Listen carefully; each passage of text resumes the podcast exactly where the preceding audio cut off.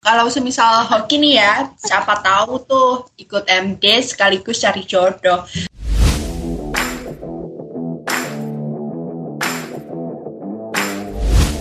Halo hai Metician, kembali lagi di konten Metox, podcastnya anak matematika. Senang sekali aku Najaya Daherani menyapa kalian di podcast kali ini. Podcast kali ini adalah bagian kedua atau part kedua dari podcast yang membahas seputar LKMMD. Nah, kali ini kita kedatangan narasumber yang tak kalah keren dan tak kalah kece dari yang kemarin nih. Siapa lagi kalau bukan Mbak Emil.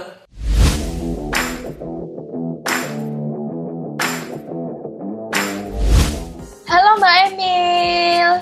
Gimana kabarnya Mbak Emil? Halo Mbak Naja, Alhamdulillah kabarku baik nih. Mbak Naja gimana kabarnya? Alhamdulillah sehat-sehat uh, lagi sibuk ngapain mbak? Uh, sekarang ini aku lagi persiapan nih buat LKMMD sama lagi ikut kepanitiaan. Oh, banyak nih mbak yang diikutin ya? Uh, enggak sih, kepanitiaannya cuma satu aja. Itu pun juga udah mengambil waktu yang lumayan banyak sih. Nah, uh, menyinggung LKMMD, aku di sini cuma mau nanya-nanya nih mbak. Gak apa-apa kan ya mbak? Boleh banget dong. Oke. Okay. Uh, eh, Mbak Emil itu tahun ini uh, menjabat sebagai penanggung jawab di LKMMD gitu kan. Kenapa sih Mbak mau jadi PJ LKMMD tahun ini? Uh, alasan pertamanya tuh uh, karena kan aku daftar himpunan matematika ya. Nah, itu tuh aku daftarnya di bidang PSDM. Kebetulan untuk penanggung jawab proker itu dipilihin sama ketua bidang dan staf ahli. Pas pengumuman ternyata hasilnya aku dapat penanggung jawab program kerja pendelegasian. Salah satunya LKMMD ini. Gitu, Mbak. Oh, jadi gitu ya, Mbak. Oke. Oh iya, Mbak. Uh, kenapa sih kita tuh harus ikut LKMMD? Karena LKMMD ini bisa banget nih buat upgrading skill yang kita miliki terus nyari relasi dari luar departemen. Kalau semisal hoki nih ya siapa tahu tuh ikut MD sekaligus cari jodoh. Kan nggak tahu ya kalau teman-teman dari luar departemen sangat-sangat menarik bisa tuh dapet jodoh Terus juga bisa nih buat latihan kita manajemen waktu antara mengikuti LKMMD, akademik maupun kegiatan lain yang kita ikuti. Selain itu juga bisa buat uh, latihan manajemen organisasi dan tentunya kita bakal dapat ilmu-ilmu yang lainnya yang mungkin nggak didapetin pas kita ada kelas. Terus juga kan uh, eh, LKMMD ini merupakan lanjutan dari kaderisasi LKMMPD ya. Jadi sayang banget kalau semisal ada wadah untuk uh, berkembang lebih baik tapi tidak dimanfaatkan secara maksimal. Nggak cuma itu aja, kalau semisal nih dari teman-teman uh, besok uh, tahun berikutnya mau jadi kapit atau jadi ketua atau wakil ketua himpunan gitu kan. Uh, nah itu tuh uh, syaratnya juga harus lulus LKMMD. Eh, nggak uh, lupa juga kalau kita ikut LKMMD itu tuh bisa banget tuh mempercantik CV kita dengan mencantumkan kegiatan yang kita ikuti yaitu LKMMD itu. Gitu manajer. Jadi buat teman-teman semua diharapkan untuk mengikuti LKMMD. Teman-teman yang pengen join di Ormawa, terkhususnya pengen jadi kabit, pengen jadi kahim, boleh nih join LKMMD. Uh, eh, apa sih mbak yang menarik dari LKMMD? Oke, okay, uh, eh, aku mau jawab ya. Pastinya tema-tema yang dibawakan dari fakultas atau sekolah penyelenggara itu tuh menarik banget, membawakan materi yang relevan dengan masa sekarang ini. Terus juga uh, mengangkat isu-isu ter terbaru, jadi tuh bisa ngelatih critical thinking sekaligus problem solving kita. Oh jadi gitu mbak, banyak banget ya critical thinking, problem solving, wah kayaknya skillnya bakal meningkat jauh gitu. Uh, sebenarnya LKMMD itu tuh penting gak sih mbak buat kita? Oke, okay, kalau untuk penting atau enggak penting itu tuh kembali ke masing-masing individu ya, karena kan uh, tiap orang memiliki prioritasnya masing-masing. Tapi kalau menurut aku boleh juga nih dijadiin referensi bagi teman-teman LKMMD itu penting karena kan kemarin kita udah ikut LKMMD ya. Nah itu sekalian aja ikut LKMMD sekalian biar uh, skill yang kita peroleh itu bisa lebih maksimal gitu. Terus juga buat teman-teman yang mungkin ikut Ormawa bisa tuh materi-materinya diaplikasikan ke Ormawa yang diikuti. Berarti penting nih ya di dasar itu kita dapat apa aja sih mbak? Kalau kita ikutin dasar yang paling penting ya menurut aku itu tuh kita dapat ilmu sama materi yang keren-keren banget tentunya. Terus juga bisa naikin value kita karena kita memiliki skill-skill. Terus juga ngelatih kerjasama, manajemen waktu, leadership. Terus juga bisa uh, sebagai cara untuk pengembangan potensi diri, cara berpikir dan mengkritisi isu yang sedang terjadi dan pastinya yang paling apa ya paling asik itu tuh ya itu nambah relasi gitu sama teman-teman yang lain. Dan gak lupa tuh ada sertifikat sertifikat uh, kelolosan LKMMD nanti tuh kayak itu juga bisa jadi bukti apa ya validasi dari CV kalian. Kan di CV mencantumkan mengikuti LKMMD nah nanti bisa bukti validnya itu pakai sertifikat kita. Gitu Oke, jadi ke depannya itu tetap berguna ya buat kita ya Mbak ya? Iya, bener banget Mbak Naja. Oke, kalau gitu gimana sih Mbak alur prosesnya kita tuh join di LKMMD? Seperti kayak alur pendaftarannya gitu, sampai akhirnya itu seperti apa Uh, Oke, okay, untuk alur uh, eh, LKMMD itu sendiri dari fakultas tuh uh, agak beda-beda ya.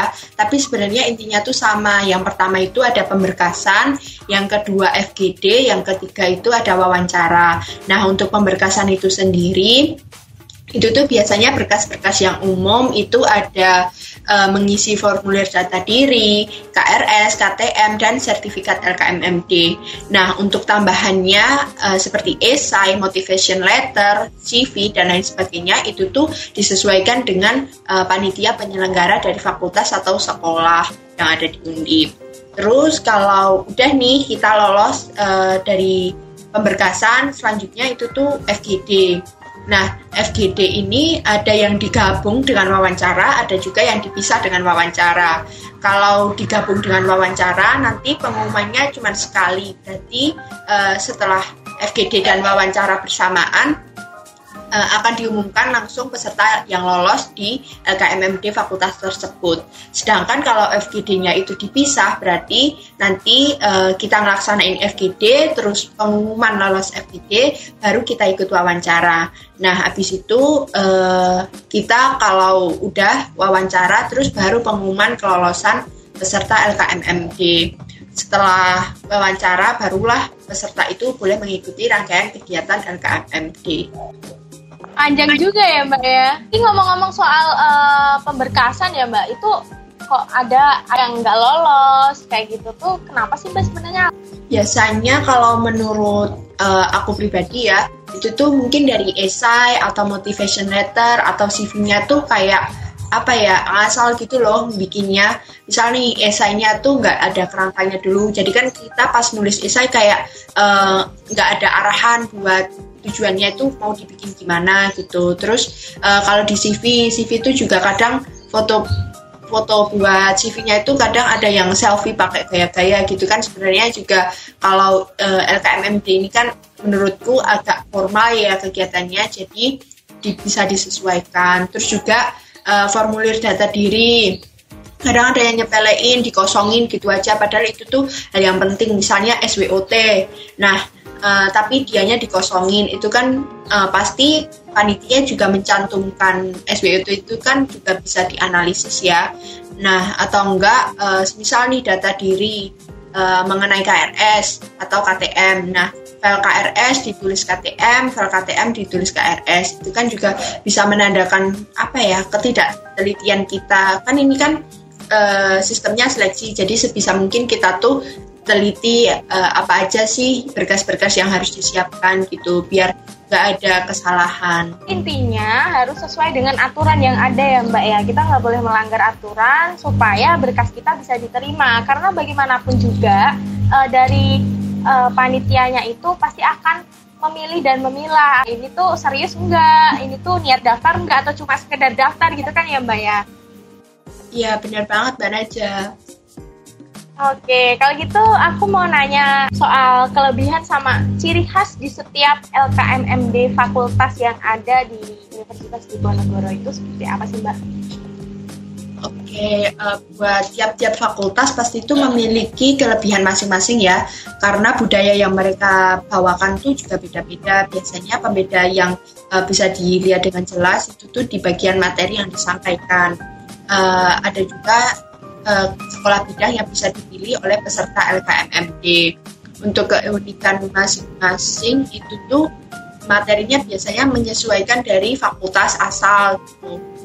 Misalnya dari fakultas psikologi itu tuh uh, membawakan materi mengenai psikologi seperti self awareness, terus juga people pleaser gitu. Terus yang dari physical itu bau-bau politik gitu terus yang dari FEB ada yang uh, membahas seputar bisnis gitu. Kalau untuk ciri khas lainnya itu tuh bisa juga dilihat dari uh, rangkaian waktu LKMMD, ada yang cepat selesai, ada yang lama gitu. Uh, biasanya juga jadi ciri khas sih. Tapi balik lagi ke panitia pada penyelenggaranya. ada ciri khasnya masing-masing gitu kan. Oke, kalau terkait uh, LKMMD fakultas itu tadi tuh yang sampai sekarang itu yang masih open registration atau masih coming soon itu tuh fakultas mana aja sih mbak? Yang fakultas yang masih open registration itu tuh ada Visipol sama FSM. Terus kalau uh, fakultas yang coming soon atau mereka udah kayak ngepost nih di Instagram LKMMD itu tuh ada fakultas teknik sama fakultas kesehatan masyarakat. Uh, buat fakultas yang lain itu tuh ada yang udah selesai open registrasinya uh, ada juga yang masih dalam proses terus juga ada juga yang uh, belum kayak mengadakan LKMMD kalau buat timelinenya itu bisa tuh dilihat di Instagram himpunan mahasiswa matematika. Di situ ada timeline kira-kira uh, kegiatan LKMMD itu dimulai dari bulan apa sampai bulan apa gitu. Oke, berarti kita harus wajib pantengin Instagramnya HM Matematika gitu. Jangan lupa di like, komen, dan share ke teman-teman kamu serta di save ya teman-teman buat kita ikutin ini timelinenya LKMM di tahun ini. Salah yang buka udah. Berarti ada yang udah close rack ya Mbak? Fakultas yang udah close rack itu tuh uh, ada dua ya. Yang pertama close rack buat pemberkasan itu tuh dari Fakultas Psikologi dan Fakultas Ekonomika Bisnis. Kalau yang udah ada lolos nama-nama pesertanya, jadi uh, udah tahu tuh siapa yang berhak untuk mengikuti LKMMD uh, fakultas tersebut itu tuh ada FPP sama FIB. Oke, berarti juga ada empat ya tadi ya yang masih on proses.